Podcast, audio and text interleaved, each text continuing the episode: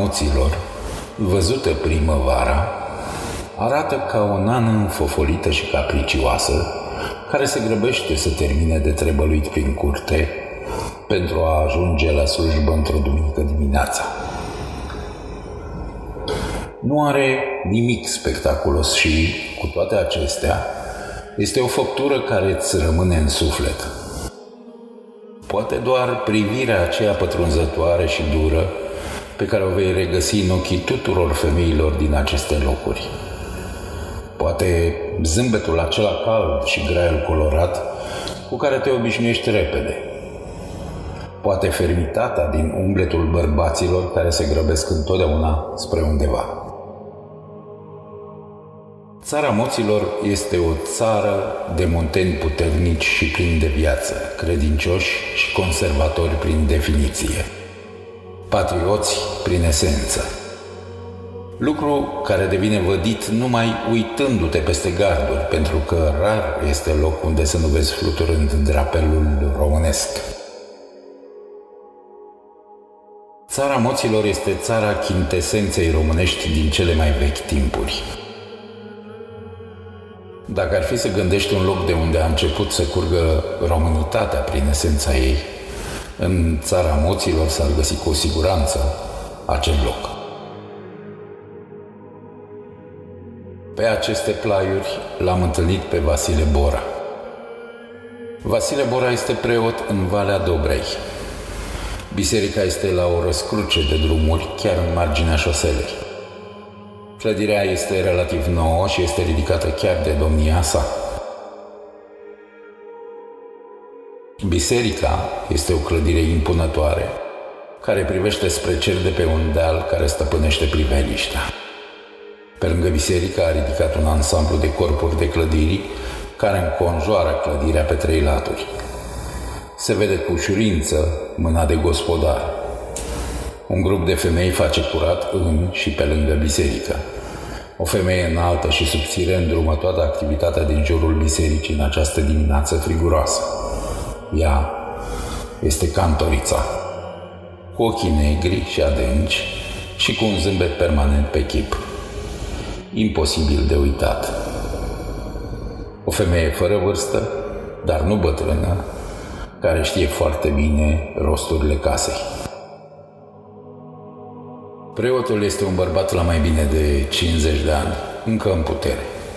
Atitudinea bărbatului este una puternică și fermă, și care nu admite prea multe controverse. Un om făcut parcă din unghiuri drepte, fără niciun fel de curbe. Dincolo de ființa sa preoțească, Vasile Bora mustește de inteligență și cultură. Și de aceea am și considerat că dialogul cu un astfel de erudit poate naște interes și curiozitate.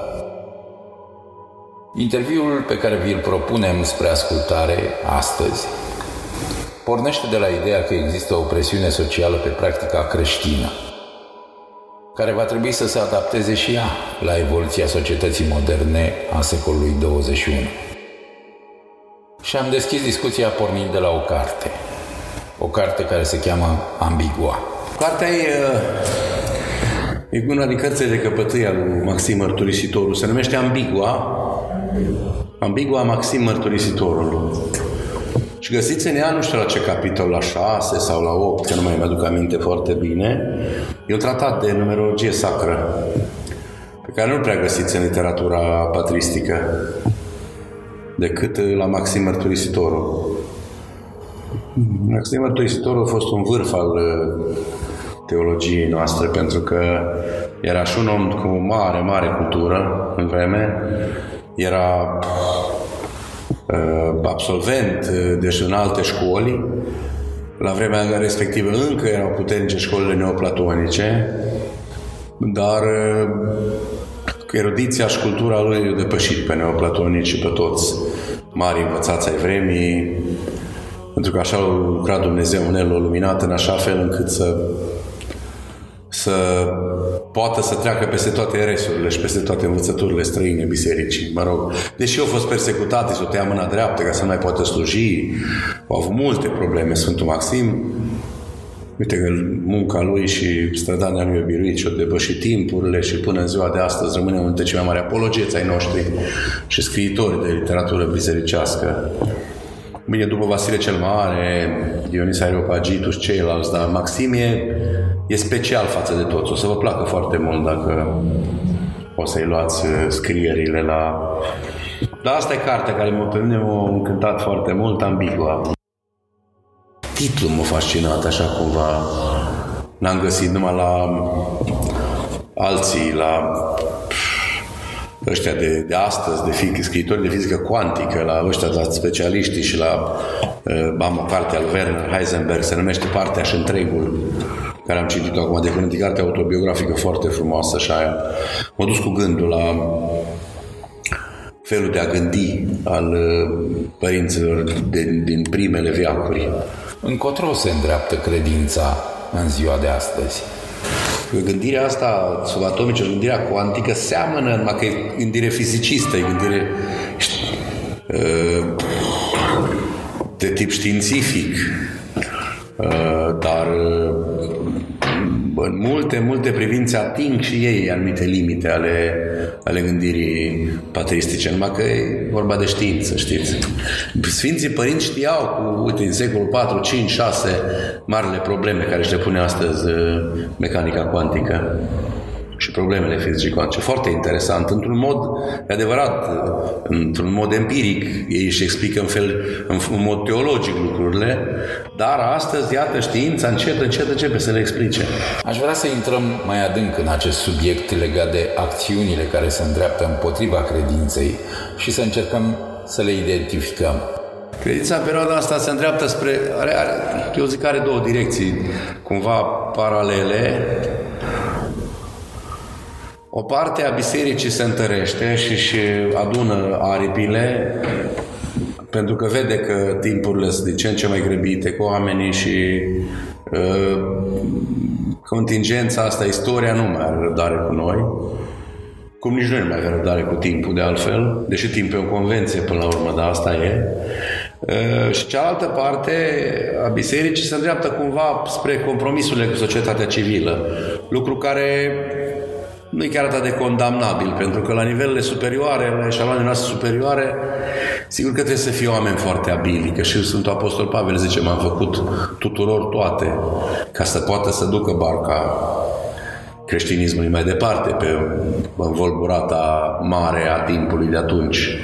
Și în ziua de astăzi lucrurile într-un, mai păstrând proporțiile și uh, păstrând uh, ideea de timp istoric, dacă era un timp istoric, mai alt timp istoric,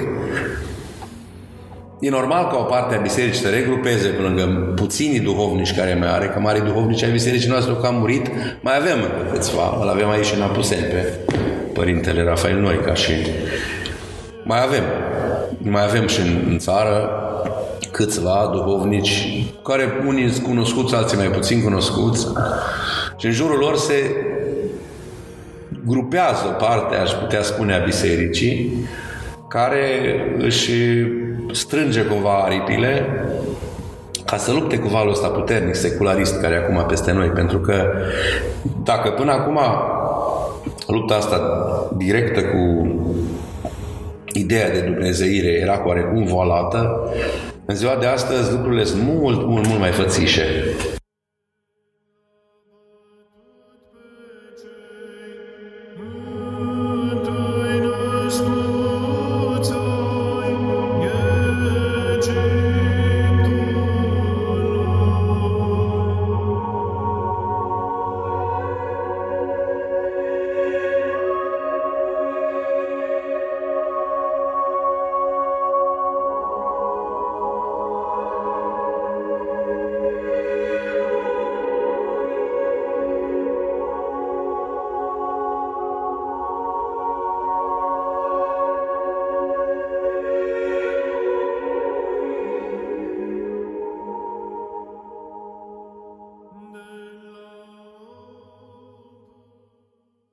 Mișcarea asta secularistă, neomarxistă, dacă îi zicem, putem să spunem și așa, dar intrăm rapid în povestea politicului. Ehm, e strict desacralizatoare, după părerea mea. Cred că toată povestea ei, cam totul face parte din Marele Val, nu e aici, din povestea asta despre... Eu l-am citit pe Brună Vârț atunci când a scos cartea, tratatul la care se numea nu e aici. Știți că Brună Vârț a fost un pastor uh, evanghelic, parcă, un șvab din Timișoara, pastor evanghelic care uh, se ocupa în particular de viitorologie, de futurologie. Și a scris un tratat confruntări contemporane pe tema viitorului care a fost tradus și la noi. Iar în Germania au făcut un studiu, după ce au emigrat în Germania, au fugit la un moment dat până anii 70 în Germania, domnul Bruno Würz, și au scris un tratat acolo de demografie, le demonstra la nemți că dacă mai fac câte un copil, în 130 ceva de ani rămân la doi oameni. E fenomenul invers al fisiunii nucleare. Același personaj, același pastor creștin uh, evanghelic, protestant, Bruno Vârz, scrie o carte care se numește New Age. Prin anii 90 și 1-92 și cred că e editată la editura Portofranco. Nu știu dacă nu l-a editat domnul Marin Mincu, Dumnezeu să-l odihnească, care am fost și membru în cenacul la dânsul pe vremuri. Uh, cred că el l-a editat prima dată. Un tratat foarte interesant. E, în, în Bruno Vârț atinge acolo un aspect pe care îl trăim astăzi. El zice că la un moment dat mișcările ecologiste vor prinde un foarte mare avânt. Uh, mișcările astea verzi vor intra foarte... Ce, ce se și întâmplă. Ce se și întâmplă acum, da.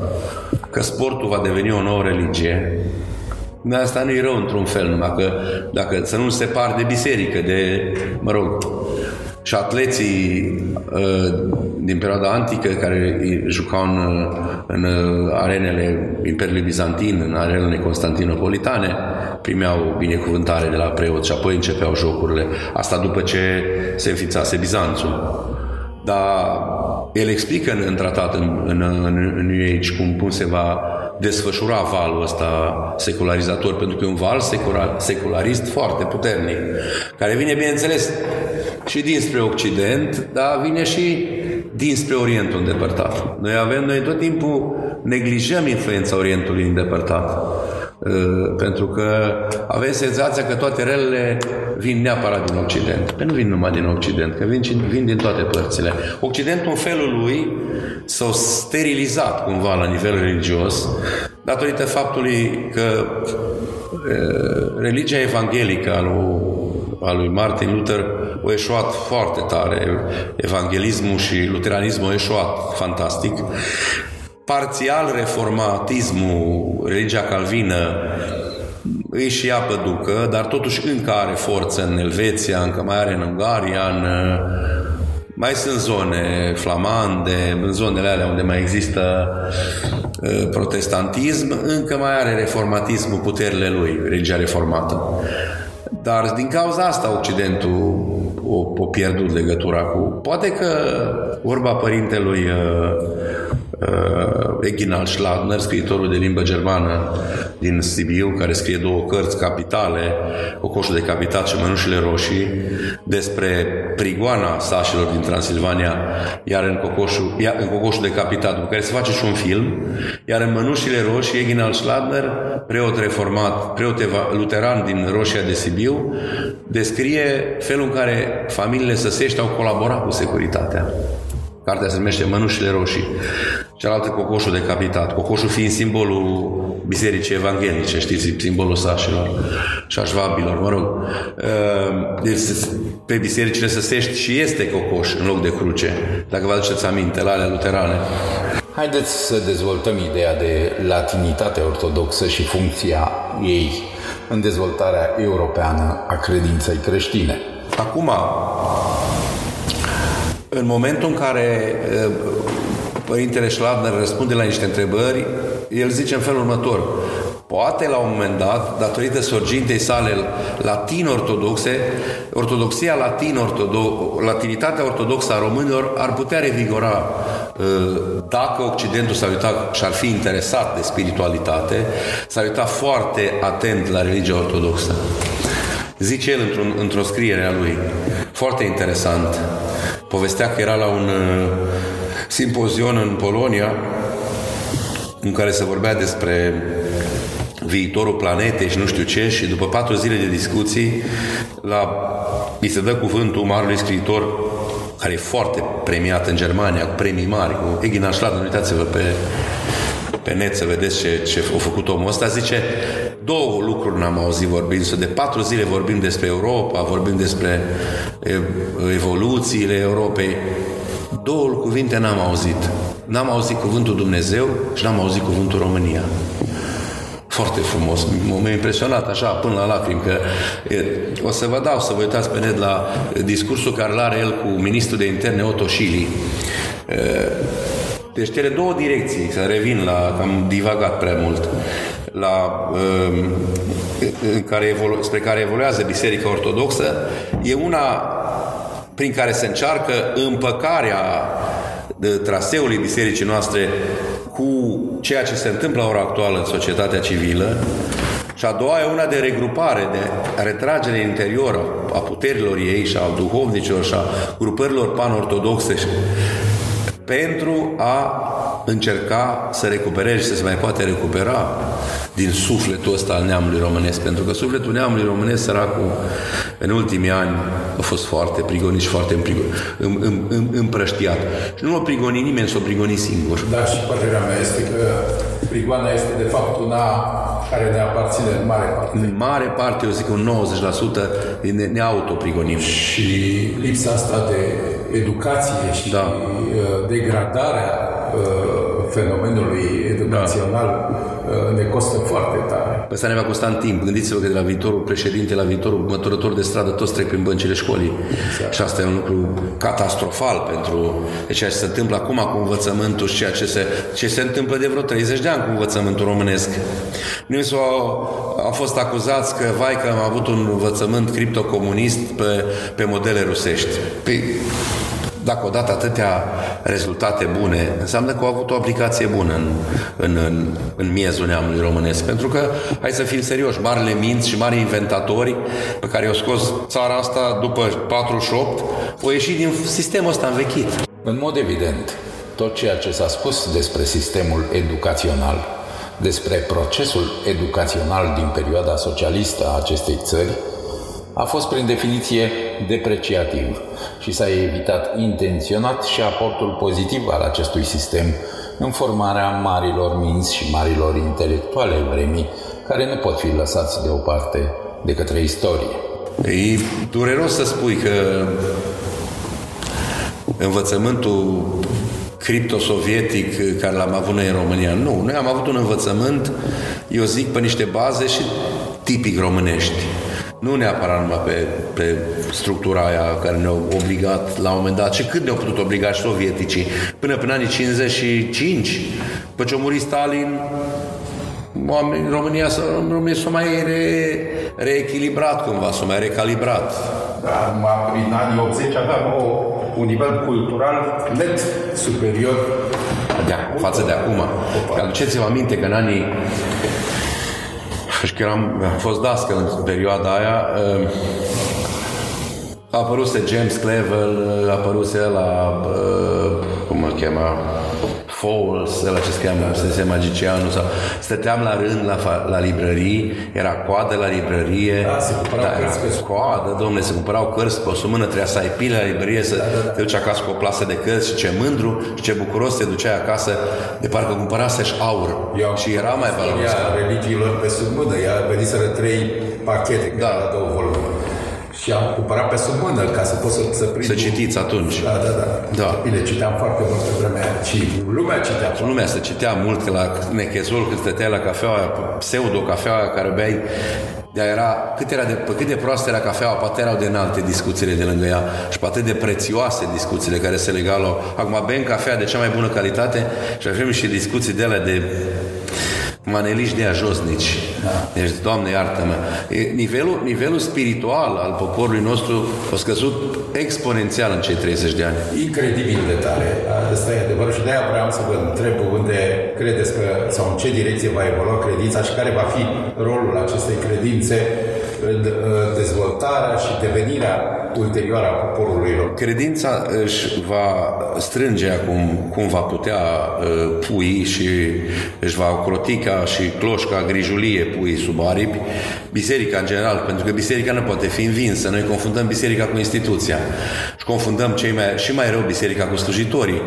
E adevărat că slujitorii reprezintă biserica, dar Biserica, în esența ei, nu poate fi cântărită prin slujitori și nici prin ierarhia ei. Pentru că noi suntem vremelnici. Ne purtăm haina asta un timp.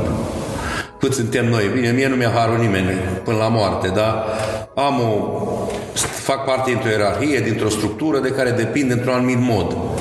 Din punct de vedere canonic și din punct de vedere al ascultării față de erar. Dar sunt vremelnic. Corpul viu, esența bisericii noastre rămâne și va rămâne neclintită. O duc mai departe o mână de oameni, e suficient. O grupare, un, din nou, o să vedeți că din nou va, va înflori pan-ortodoxismul, începe să-și revină dorind, tinerii încep să, încep să caute, nu toți, anumite grupări de tineri încep să caute din nou uh, ortodoxia.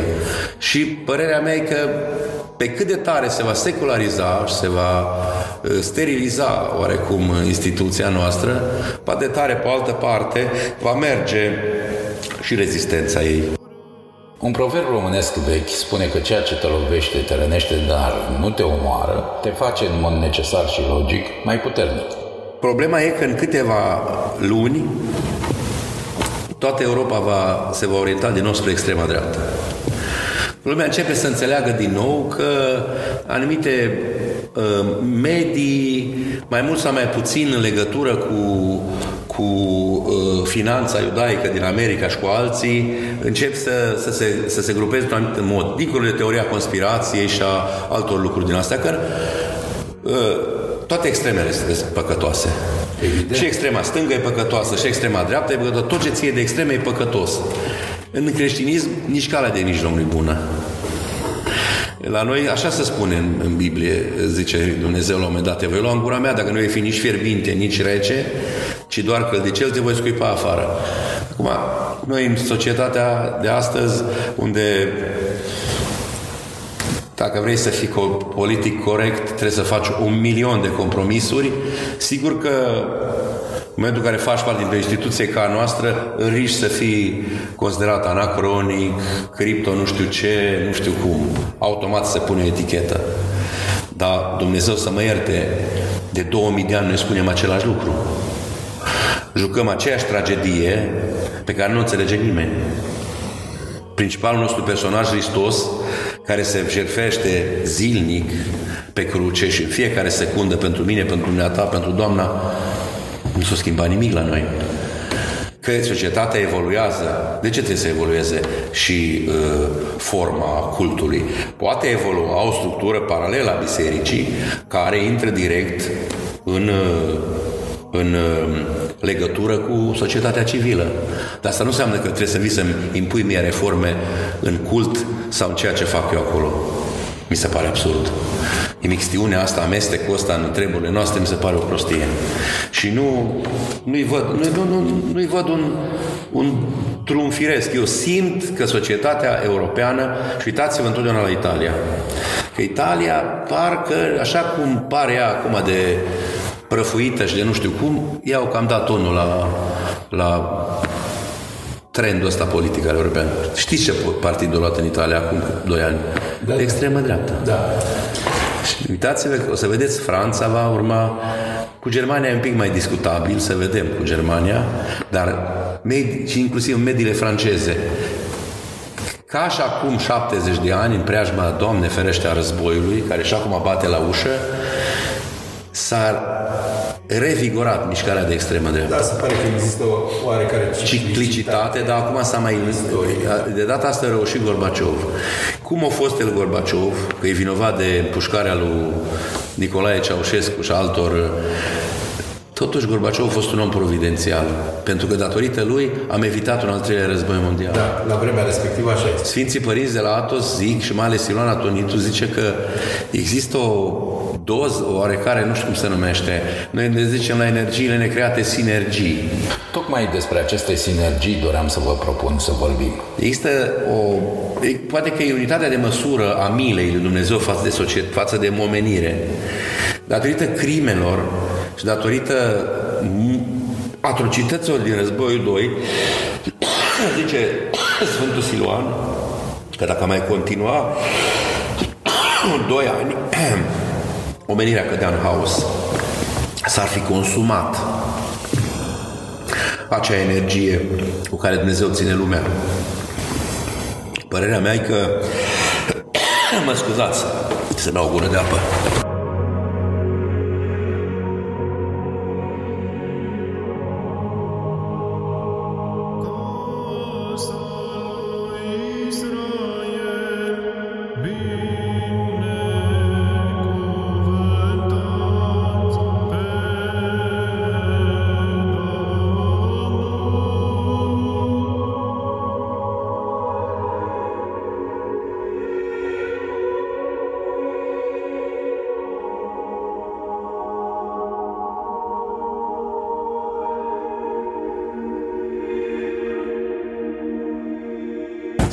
Să reluăm ce am zis că mi-a spus o întrebare. Sinergie. Da, sinergiile și cu... Da, Gorbaciov, e de asta e considerat un om providențial, pentru că reușește să uh, evite un al treilea război mondial. La vremea, La vremea respectivă, prin manevra cu perestroica și cu glasnostul care, care a făcut o breșă foarte mare în zidul de gheață, în zidul de frig care era atunci, deși nu a fost o soluție nici aia, dar mă rog, asta o vom, vedea, o vom vedea în timp, reușește să evite al treilea război mondial și să ne prelungească cu vreo de aici am ajuns la povestea Gorbaciov, cu vreo 20 de ani. Normal, ciclicitatea asta ar fi fost la vreo 50 de ani. Dacă ne gândim la din ultima sută de ani, felul în care s-au manifestat uh, uh, holoca- astea, uh, războaiele. Adevărat că între primul și al doilea e foarte mică distanță. Dar se aștepta ca la un 50 de ani să se întâmple din nou ceva. Ei, au trecut 70. Cei 20 care sunt peste, se pare că îi datorăm lui Gorbaciov. Pentru că există o veche carte evreiască care se numește Hagigah. Eu n-am studiat-o la teologie, am studiat-o așa eu din curiozitățile mele despre Talmud și, to- și uh, Tora lor și scrierile iudaice. Eu mi-am făcut licența în Vechiul Testament și am fost uh, preocupat de Vechiul Testament. Oleg Seberian spunea că cea mai mare victimă a celui de-al doilea război mondial este adevărul. În Hagiga scrie așa în cartea evrească Dumnezeu adună lacrimile femeilor și ale copiilor într-o cupă. Când cupa se va vărsa, pământul va fi ars cu foc, va fi curățat cu foc. Dacă la începuturile uh, timpului nostru fizic Dumnezeu uh, pedepsește prima, primul arc al nostru de civilizație cu apă, deși mi s-a părut foarte interesantă ideea duhovnicului meu, al Părintele Rafael, că el zice că Dumnezeu nu a făcut altceva atunci la diluviu decât o dată dezlegare îngerilor apei să ne judece, pentru că apa, apa ne-a judecat atunci. Apa gândește, apa are memorie. Da, e o idee foarte interesantă. Și știți cum explică? Când mi-o, când mi-o explicat, mi-o dat la când Așa o explicație de puternică și de interesantă. O zis, uh, a dezlegat îngerii apei, apa a ieșit și din pământ, că putea să mai plouă vreo 2000 de zile și tot n-ar fi ajuns la vârful munților. Se pare că a deschis, că scrie în, în, în Scriptură, că a deschis Dumnezeu stăvilarele pământului. Și mările și oceanele din pământ, că în pământ e foarte multă apă, mări și oceane spun și cei mai mari specialiști în geofizică, pe care nu-i trece nimeni acum, în, pentru că cei mai mari specialiști în geofizică, care au existat vreodată, am înțeles că sunt unii care l-au bătut, dar unii zic că nu l-au bătut nimeni, a fost Horbiger. Ori acest domn Horbiger era geofizicianul lui Hitler. De aia nu menționează nimeni nicăieri. Nici pe Haushofer, pe sociologul lui care o, o revoluționat sociologia, nu-l, nu menționează nimeni nicăieri, pentru că au fost oameni apropiați lui Hitler. Dar acest Horbiger vorbea de pământul gol înăuntru. Că în pământ nu-i foc, cum știm noi, există mantale de foc, zice el, iar în interiorul pământului să mărși și oceane. E, pe alea le deschis Dumnezeu. Când o dezlegat îngerii apei, de-au venit și au inundat pământul, de-au ajuns la vârful munților și în momentul în care termină, vede că specia umană s-a stins, dezleagă din nou apele să coboare înapoi în, că n-ar fi, ei trebuiau poate 2-3 mii de ani pământului să usuce. Nu putea să usuce așa repede că n-avea cum, prin, prin uh, evaporare, atâta apă S-au făcut socotele acum, făcute pe calculator, pe computer, gândite de oameni. Dumnezeu dezleagă îngerii ape atunci ca să spele păcatul. Face legământ cu omul, că nu-l va mai neca cu apă, prin curcubeu, ăsta care l-a furat LGBT-ul. Curcubeu e simbolul legământului Dumnezeu cu lumea, că nu va mai înneca niciodată cu apă. Arcul de civilizație dinaintea noastră, adică prepotopicii, nu știm ce, ce nivel de, de conștiință, dar au atins un nivel foarte înalt de conștiință și cred că și de știință tehnică. Am înțeles că au descoperit ăștia prin jungla birmaneză acum niște temple care se arăt, arătau aparatele care zburau oamenii pe vremuri care conversau energiile telurice ale Pământului, nici nu foloseau combustibili. Deci erau super ecologice. Deci omul atinsese niște înălțimi care cred că i-o dăunat și o hotărât Dumnezeu atunci să-l spele cu apă. Legământul e făcut, nu-l va mai neca cu apă, dar după cum zice Hagiga, se pare că îl va curăța cu foc. Că zicea, Dumnezeu adună lacrimile femeilor și ale copiilor într-o cupă. Când cupa se va vărsa, îl va, îl va spăla cu foc, va spăla pământul cu foc. No, cine suferă cel mai tare într-un război? Văduvele, că rămân văduvele, și mamele care își pierd copiii, deci văduve și copii, femei și copii care plâng și pe care, a căror durere Dumnezeu ascultă repede și pentru care în termenii noștri omenești, noi folosim cuvântul răzbunare, pentru care se răzbună repede. Și mă tem că urăciunea a ajuns de data asta uh, monedă curentă. Mi-aduc aminte, așa cum va Hazliu, Avram intră în, uh, cu familia lui, cu fetele și cu, cu soția în Gomora. Și era înspăimântat, era îngrozit săracul că o să-i nebunia o să-i bajocorească. Avea niște fete foarte frumoase, Avram. Patriarhul Avram. Și intră pe poartă și nebunia nici se uită la fete. Se uită la măgarele lui, ce, ce, la catârii ce, ce catâri frumoși are Avram. Deci vă dați seama cât de tare înnebunise lumea și atunci de nu nimic nou sub soare. Numai că acum, ca, ca, ca astăzi, nu s-a mai instituționalizat niciodată nefirescu și lucrurile împotriva firii. Da, asta e o idee bună cu instituționalizarea răului. Răul tinde să se extindă de la individual la colectiv, de la oamenii simpli la societate. Tinde să se globalizeze și aceasta va conduce, se spune, la pieirea sa. Așa cum îmbolnăvirea unui grup compact, epidemia, este mai periculoasă decât îmbolnăvirea unor persoane dispersate. La fel, răul globalizat, epidemia, este mai periculos decât răul individual. Da, eu cred că, că rămân la, și la conștiința, asta m-a, m-a fascinat și la Părintele Eginald Schladner. Domnule, un preot reformat să aibă asemenea gândire, să înțeleagă asemenea taină, că dacă Europa ar fi atentă, ortodoxia ar putea schimba destinele complet. Da, e o idee foarte interesantă. Eu să vă dau discursul părintelui să-l vedeți, cred că vi-l trimit pe Facebook sau pe ceva, că l-am. Pe mail. Sau pe un mail îl trimit. Să-l vedeți și e într-un discurs cu ministrul de interne al Austriei Otto Schily în 2010. Îl întreabă pe domnul Otto Schily, zice, vorbiți despre integrare europeană. Știți câte denominațiuni reprezent, avem noi reprezentate în, în Parlament? 16. Deci e un exemplu unic european. Niciun popor european nu are 16 etnii în Parlament. Deci la dumneavoastră în, în Austria, domnule ministru, o copilă de, de turc poate să-și dea bacalaureatul în turcă. Fai, zice ăsta, nici, nici vorbă. E vine la noi la Babadag și la Tulcea, un copil de turc poate oricând să-și dea bacalaureatul în turcă. Da, Ziceți de noi că nu suntem europeni? Ce de noi că nu suntem toleranți sau că nu suntem corect politic? Păi mai că corect politic ca noi nu nimeni în Europa. Putem da oricând lecții, noi românii, de toleranță în întregi Europe. Dar nu ia nimeni în seamă lucrurile astea. Nimeni nu ia în seamă. Da, ce vreau să vă întreb, că nu mai avem foarte mult timp în episodul ăsta. Da. M-ar interesa care este opinia dumneavoastră despre curentele și sectele neoprotestante care au căpătat o, o amplare deosebită în partea de vest a țării. Acum, uh, eu aveam vreo 10 ani. La mine în casă se împărțea Biserica Adventistă de mâncătoare de carne de vegetarieni, ca o biserică mică adventiștii.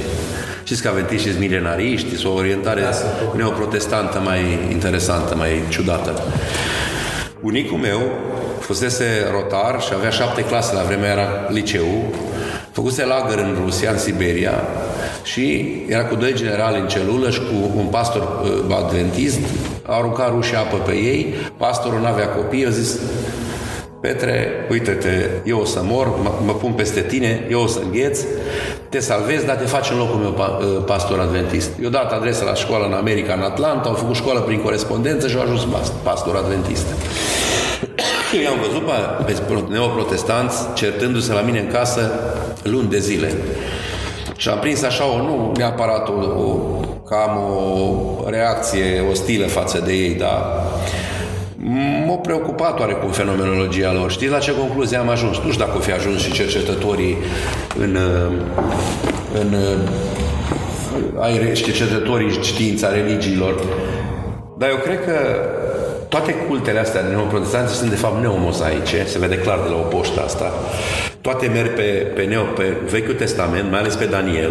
Da, da, așa e. Și orientarea lor e strict neomozaică. Eu zic că e o, e o șmecherie a evreilor de a scoate din popoare așchile amestecate de evrei. Pentru că dacă vă uitați la toți pastorilor, la toți uh, marilor credincioși aia dacă le sapi un pic la rădăcină, le umbli la arborile genealogice, se găsește evrei. Eu cred că sunt gândite în, în America, au apărut poate multe întâlniri accidental în America. Au trecut o, o 200 de căruțe prin râul Mississippi, s-au botezat acolo și au zis, noi ne vom numi baptiști, că ne-am botezat, uite, pe râul ăsta, cu cai, cu căruțe, cu tot nu știu ce. Au avut unul mai bun de gură, nu au avut popă cu ei, dar au făcut o religie. Surorile White, în 1821, care erau epileptice, amândouă întemeiază, și aveau cică viziuni, întemeiază adventismul, mormonism mai vechi. După aia apar, apar baptiști, după aia apar penticostalii, mai încoace martirul Jehova, după 1900. Toate mișcările astea sunt mișcări de, de, de sorginte neomozaică. Și eu zic că sunt mișcări de recuperare a tuturor așchiilor genetice evreiești din toate neamurile. Pentru că ei s-au amestecat la un moment dat după Marele Galut, după ieșirea din Ierusalim, după ce Titus dă, dărâmă Ierusalimul, că știți că Titus în timp ce dărâma Ierusalimul a ajuns împărat. Era general, să lupta cu evrei, nu s-a gândit nimeni că evreii vor avea o asemenea rezistență. La trei ani de zile de-abia atacă cetatea Masada, și reușesc să o cucerească. Trei ani s-a luptat. Tot Imperiul a, a, a, Roman și-a pus forțele în, în, în Țara Sfântă și de-abia, de-abia au bătut pe evrei. Nu s-a gândit nimeni că vor, vor avea o asemenea forță ofensivă. Dar era blestemul care și luaseră în Gabata, în curtea parăzită cu pietre, când zice sânge, în o strigat. Răstignește, răstignește și sângele lui asupra copiilor, copiilor noștri. Și așa s-a și întâmplat. Prigoana care s-a întâmplat împotriva lor atâtea secole a fost din cauza asta. Eu nu sunt antisemit, că nu am cum să fiu antisemit, pentru că Domnul nostru Isus Hristos a fost evreu. Am neamul meu evrei și am și armeni în neam. Așa mi împrăștia neamul în Maramureșul de unde mă trag, dar aia nu e o problemă. Dar sunt antisionist. Nu pot să fiu cu mișcarea sionistă. N-am cum. Pentru că e anticreștină și antiumană. Antisemit n-am să fiu niciodată, pentru că nu pot să fiu antisemit. Că n-am, nu, nu, nu pot să uit că primele comunități creștine au fost cele iudaice, care s-au format în Iudeea. Dar antisionistul să fiu totdeauna, pentru că știu că sioniștii n-au nicio legătură cu evrei în realitate, că sunt trip de cazari sau de nu știu ce naiba erau, ceva germani de de pe marul Volgăi, că de acolo vin nemții. Știți că de acolo vin nemții, de pe marul Volgăi, iudaizați în secolul VII și ei acum conduc lumea. Finanța evrească de ei condusă. Dar nu se vrei autentici, se vrei roșcați și pistruiați. Unde vei ai văzut evreu blond sau evreu roșcat? Evreu e oache și brunețe, știe cum arată evreu. Deci nu pot să fiu antisemit, că n-am cum. Dar, din păcate, sunt antisionist pentru că nu-mi place ce se întâmplă. Că, uh, și cu asta, dacă mai nu mai este timp, pot să și închei. Nu vine dintr-o obsesia antisemită, concluzia mea că toate religiile neoprotestante care au atacat foarte tare vestul acum uh, provin dintr-o tendință a evreilor de a recupera uh, așchile. Dacă s-ar face un studiu științific sincer și corect, la concluzia asta s-ar ajunge. Dar nu a făcut nimeni niciodată un studiu pe tema asta. Să vadă care e originea și care e scopul mișcării neoprotestante. Ca mișcării protestante l-am înțeles. Nu, biserica se săturase de abuzurile bisericii catolice. Acel Martin Luther, de fapt, foarte puțină lume știe că, de fapt, reforma nu a făcut-o neapărat numai Luther. Reforma a făcut-o Paracelsus, care era cel mai bun prieten cu Luther. Ideile lui Bombastus, Aureoreus, Teofrastus, Paracelsus von Hohenheim, așa se numea, era alchimist. Un, un, un, un personaj foarte ciudat din perioada aia, din început de secol XVI, care se pare că ne influențează, bea vârtos cu ăsta în, în niște hanuri de pe acolo din, din, din Germania, erau, erau vestiții că erau mari prieteni, se pare că ne influențează pe super catolicul Luther să, să, să înceapă reforma. El vrea să reformeze Biserica Catolică, nu să înființeze o nouă religie. El dispare două, două săptămâni într-o pădure, zice că l-ar fi răpit nu știu ce grupare mai mult sau mai puțin templieră sau pseudo cine știe ce l-a răpit, ce cavaler l-a răpit în pădure și după două săptămâni când apare din nou vine cu ideile schimbate. Probabil. Dar de la protestanți până la neoprotestanți o cale destul de lungă și da. există o mare diferență. Pe protestanți am înțeles, le-am înțeles revendicările. Și nu subiectiv prin asta, că pe nevasta lui Luther o chema Caterine Vor, Bora, Caterine von Bora o chema de fapt, că era maică stareță, care își deduse toată averea, era din Boemia Superioară, că de acolo e numele, de la Cehi, își deduse toată averea la uh, Biserica Romano-Catolică, care și-a bătut joc de ea până la urmă. O pus-o pe a maică stareță, dar o țineau sub uh, obroc și aveau lângă ea, aveau un abate care făcea ce vroia el și e cam, e cam, e cam suțiaseră din avere. Și tipa era foarte nemulțumită și la apariția lui Luther se prietenește cu el, se îndrăgostește de el și fac șase copii împreună cu fosta maică stareță. Ea se dezbracă de haina monahală. O chema Bora, ca pe mine, dar nu, eu am gândit acum spectral, așa, în timp, să ne, să ne uităm. Neoprotestantismul ca scop e mai murdar decât protestantismul, dacă putem spune așa. Nu vreau să jignesc pe nimeni. Mai mercantil. Mult mai mercantil, așa să nu zic murdar, îmi cer scuze pentru expresie, dar e mercantil. Și nu are de-a face cu căutarea adevărată la da, Dumnezeu, ci cu o întoarcere cumva spre, spre iudaism, dar într-un mod așa ă, ă, poleit cu un pic de creștinism, dar de fapt baza noastră e tot iudaismul. E tot mozaismul neo. E o formă de neomozaism, până la urmă. Eu așa o văd mișcarea neoprotestantă. Știți ce zicea Marle Mladin, mitropolitul nostru, care străgea din Abrud de aici. Când venise Julian Green, marele pastor baptist din America, i-a dat Ceaușescu culmea semnătura cu după mari influențe dinspre America să lasă să vină într-o conferință itinerantă prin România, prin marile orașe. Și erau disperați preoți, tot veneau, părinte, mitropolit, vine pe noi ăla. Ce ne facem? Cum vom scăpa? Ăsta ne umple are din nou de pocăiți lumea, cum zic creștinii la sat, pocăiți, nu zic neoprotestanți. Și știți ce zicem Ladin? Ce vă speriați voi de un pastorel de ăsta care vine de peste ocean să-și predice el predicile lui? Ce propria ei preoțime îi sapă bisericii la temerie de 2000 de ani și nu au reușit nici măcar să o zdruncine. Credeți că o să o dărâme un neoprotestant venit de peste ocean? Asta o zice în, în catedrală, în Sibiu. Marele Mitropolim Mladin. Deci dacă noi care săpăm la temelie de 2000 de ani am putut să o zdruncinăm, o să o zdruncine ăștia niciodată. Chiar dacă valul secularism de acum care vine cu pandemia asta, cu pandemia asta care va fi multiplă, fac pariu că mai durează vreo 10 ani pandemia asta, cu toate for, cu tot felul de forme și de exhibiționisme de toate tipurile, că nu scăpăm așa ușor de ea, până nu se restructurează societatea, că asta se face, de fapt, o restartare și o repunere pe făgaș a unei noi societăți de tip multilateral dezvoltat și înaintată spre comunism. Că asta vrem, de fapt, acum. Țineți minte discursul Ceaușescu. Exact asta se întâmplă acum. Societatea cultural, multilateral dezvoltată și înaintată spre comunism. Spre asta mergem cu pandemia. Dacă ăsta e rostul ei, eu simt un singur lucru, că se va revigora uh, uh, căutarea bisericii în anii ăștia care urmează. Asta ar fi foarte important și fundamental. Sunt mișcări intelectuale și intelectualiste care încep să se trezească și să, să-și revendice, să ne întoarcem la origini, pentru că Dumnezeu nu când ne va judeca, nu ne va judeca așa la grămadă ca pe chinezi. Ne ia din masă, din, din uh, cutia cu chinez, trage un chinez care seamănă cu ceilalți chinezi și cum te cheamă, mă? Uite cum mă cheamă. Nu. Îi va judeca pe oameni după popoare. Aduceți-vă aminte ce a făcut Dumnezeu cum s-a înființat turnul Babel. Ce și-a coborât treimea între ei și a zis, iată, omul s-a făcut ca noi. Într-un fel, Că ajunsese un turnul ăla, nu era un turn de cărămiz, era un turn de concepte. Lumea crede că a fost un turn de cărămiz. A fost un, o, omenirea atinsese, s-a unit. Mondializarea de astăzi s-a mai petrecut odată, la prepotopici, la turnul Babel. Ei se uniseră și aveau o singură limbă. Ce face Dumnezeu? Aduceți-vă aminte, ce zice? Să coborâm între ei să le amestecăm limbile.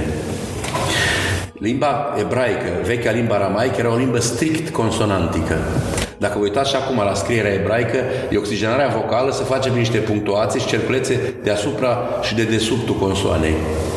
Cred că avea o limbă strict consonantică. De aia seamnă aramaica cu prima limbă babelică. Prin oxigenarea vocală s-a împrăștiat în dialecte.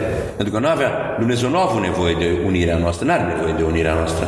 El vrea să ne ia din neamuri, să ne judece după specie, după nume, după rădăcină. De, de ce e așa de importantă rădăcina? E am, esența. Păi am văzut aseară un film, am revăzut un capodopera al lui, al lui uh, uh, Sorrentino, la Grande Beleța. Marea frumusețe, trebuie să-l vedeți. Neapărat, în seara asta să vă uitați de el, că o să, o să, o să vă o să vă curgă ochii de, de frumusețe. Atâta frumusețe, de, pe bune se numește mare frumusețe. E cea mai mare. Ci, eu capodoperă, nu cred că s-a mai făcut așa ceva de la Felini încoace și de la ăștia. Hai de mine ce... Știți ce zice? Era o sfântă în film, una care trăia... Cred că el a făcut un fel de uh, amestec între Maica Tereza și face un personaj, o sfântă care circula prin Roma și nu vine să stea în gazdă la... Povesteau cardinale la... Uh, era sfânta primită în, în Vatican și venea toate religiile să o salute. Toți reprezentanții marilor religii. Și povesteau de cardinali, ce au zic că sfânta uh, va acorda audiențe la ce unde este la Sfântul Părinte ce nu la Geb Gambardella, că așa cheamă pe personajul principal, care era un ziarist de cultură din Roma. Foarte frumos filmul. Și Sfânta, la un moment dat, la masă, era și ziarista, șef, șef al lui Geb Gambardella, al personajul principal, care era șefa unei mari reviste de cultură din Roma, era pitică de înălțime, era mică. Zice, Doamnă, îi zice Sfânta, știți de ce mănânc eu toată ziua rădăcini? Și el zice nu, ce pentru că rădăcinile sunt importante. Pentru că rădăcinile sunt foarte importante. E, la asta mă refer când vorbesc că Dumnezeu va judeca neamurile, nu din amestec cu care vrem să-l facem noi acum, din amorfism, din, din nebunia asta care vrem să amestecăm toate popoarele, religiile într-un fel de masă amorfă, fără holismul ăsta. Eu nu-l văd cu bun. Poate nu înțeleg eu conceptele școlii filozofice de la Frankfurt, că acolo se trag mai nosforile, dar să mă ierte Dumnezeu, eu, eu, eu aș vrea să fiu judecat când mă duce Dumnezeu, că asta, cu asta încheie Eginal Schladner. Zice, de ce am plecat în Germania? Ce pentru că aici Dumnezeu mă cunoaște după nume. Aici în neamul ăsta românesc. Foarte frumos. Atâta de frumos, de, trebuie să vedeți interviul ăla. Pentru că aici mă cunoaște Dumnezeu după nume. Numele meu în limba română, deși eu sunt neamț. Ce și eram copil mic și tata îmi pusese o tablă la, la gât. Zicea, acest, pe acest copil îl cheamă Eginal Norbert Schladner. Nu știe română. Aduceți-l acasă ca să vă dau o recompensă la ce acum în România, dacă te duci la liceu Bruckenthal în Sibiu și o întrebă domnișoara Rodica Popescu, domnișoara unde studiez? Căci în România au descoperit școlile germane. La, la Bruckenthal. De ce limbă străină aveți la Bruckenthal? Zice română. Ce și noi nu suntem exemple de toleranță, domnule. Și revenind la ideea cu eu așa aș vrea să mă de Dumnezeu ca român, să mă ia de acolo dintre români și, dintre, și neamurile să fie neamuri după definiția și după, după felul lor de a fi. Pentru că asta a vrut Dumnezeu când a împărțit neamurile și limbile în Babel. Dacă Babel are o construcție bună și sănătoasă, îl lăsa să meargă mai departe. N-ar fi împrăștea niciodată limbile și n-ar fi făcut popoarele, că atunci, atunci au făcut Dumnezeu marile popoare. Prin limbă, prin cuvânt. Cuvântul esențial e sacru. Prin cuvânt să face lumea, prin cuvânt să va desface lumea. Amin. Aici i-a sfârșit acest prim episod al întâlnirii noastre cu preotul Vasile Bora. Vă lăsăm să cugetați la cele spuse de părinte și vă sfătuiesc să luați la pas minunata țară a moților. Vă veți umple sufletele de frumos și de sentimentul de veșnicie românească. Să auzim mai de bine, oameni buni.